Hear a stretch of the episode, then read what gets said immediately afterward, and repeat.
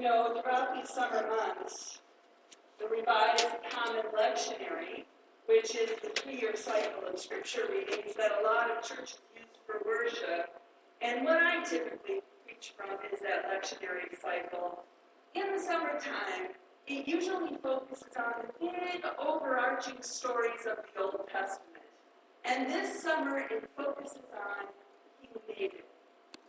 And that story is so rich about who King David was and how he did things. You're going to hear me preach about King David, or at least mention King David over the coming weeks. But let's start with a little background about King David.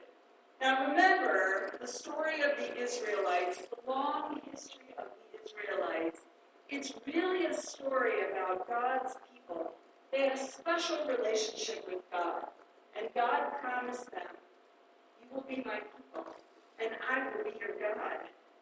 God called them to make their home in the presence of God. The Old Testament is, among many other things, the telling of how that relationship played out over centuries. The people endured slavery in Egypt, and God sent a deliverer, Moses, to free them. They wandered in the desert for 40 years before they were finally allowed to enter the promised land. They developed a system of governance that was based on judges, helping them make decisions that were just, helping them to settle disputes and determine right or wrong, judges that helped them engage with their neighbors, sometimes in war and sometimes in. And then the people decided, we want a king. All the nations around us have a king. We want a king. And God was reluctant, but at the people's insistence, God worked through a man named Samuel, who was a judge, and he had been consecrated from his birth to serve God. And Samuel had always done so faithfully. He was not only a judge, he was a priest, was a prophet. At God's direction, Samuel anointed Saul to be king and it was Samuel's task to assure the people that Saul was God's choice for the king, that Saul was the best choice to be king over Israel. We don't know exactly how long Saul's rule and reign lasted because scripture is not entirely clear, but we do know, based on the story, that Saul acted in ways that did not please God He overreached. He was a troubled man, prone to fits of rage and deep sadness. And God eventually rejected Saul. That's where we pick up the story today that Teresa read for us. God had determined that Saul was not right guy to be king. And he told Samuel this. And in today's reading, we hear God asking the question how long will you read over Saul? I'm a chaplain in a retirement community. God's question to Samuel gets my attention. How long will you read over Saul? I am in the business of helping folks grieve. My people at the CRC have some experience with heartache. After all, they have moved to that place they have said goodbye to their homes and their careers and to their younger and more capable bodies. They have said goodbye to all of that to start over in that new place. It's a lot to grieve over. Many of them have lost spouses and must now reconfigure their lives without the person to whom they've been married for 50 or 60 or even 75 years. They know about grief, and they have taught me a great deal about grieving and what that really is.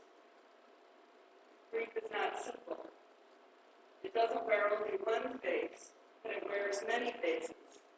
Sometimes it shows up as profound sadness. Sometimes it is red hot anger. Sometimes it contains blame of others. Grief looks a lot like fear sometimes. It is not just about a loss of the past or the loss of a beloved person who has died. It's about the loss of the imagined future, of the idealized future. I know some people there who have been widowed for 20 or 30 years. Life is different from how they imagined it might be. And that is a cause of profound for many people. And there is no prescribed time for grief to be over. I hear people tell me that their children or their friends will ask them, How long will you grieve over your loss? As if to say, Get over it already. Enough time has passed. But it doesn't work that way. We come back again and again to a state of sadness over what or who has been lost. There is no getting around it. The only way through it is through it, not around it. The truth is that life is never how we think it will be. No matter how much we imagine what it will look like, we can never really predict how our lives will play out. And I'm not sure that any of us would really want to remove that unpredictability either. If you knew what the future would hold, how would it change how you are living right now? Thought provoking question, really. If any of us had known what the year 2020 was going to look like, what would we have done differently? Talk about a year of unpredictability. Are y'all tired of the pandemic yet? Yes, me too. Have you had enough? I will tell you that for the last year and a half, I have followed every rule. I have worn the mask. I have refrained from hugging and holding hands with most of my people up at the CRC.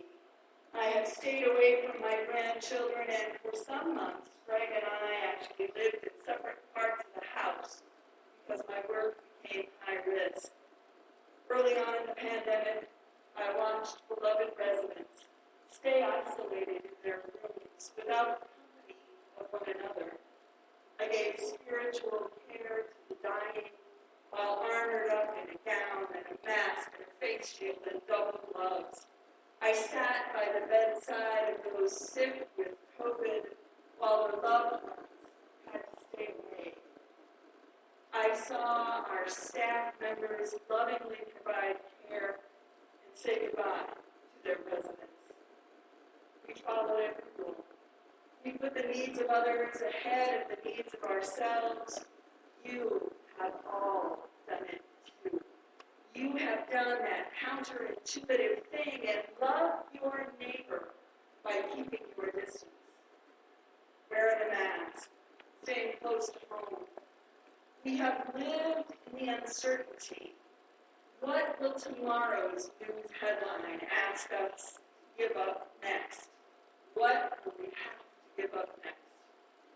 And maybe we've not lived in it so gracefully all of the time.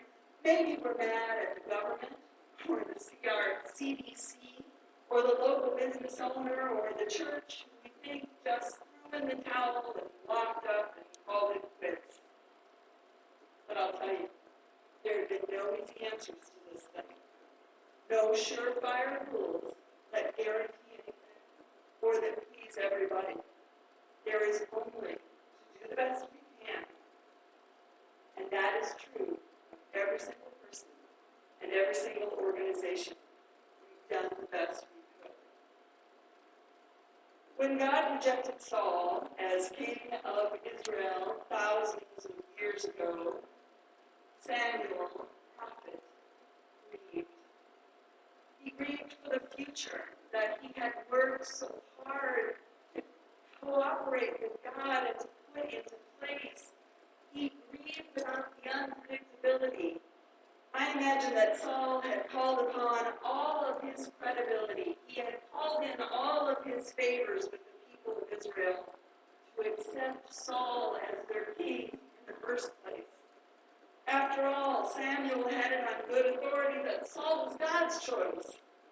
But it appeared that even God must shift gears in the face of unpredictability. Samuel grieved, and grief also includes anger. Sometimes that anger is directed at God. How long did you grieve over Samuel? God wanted to know.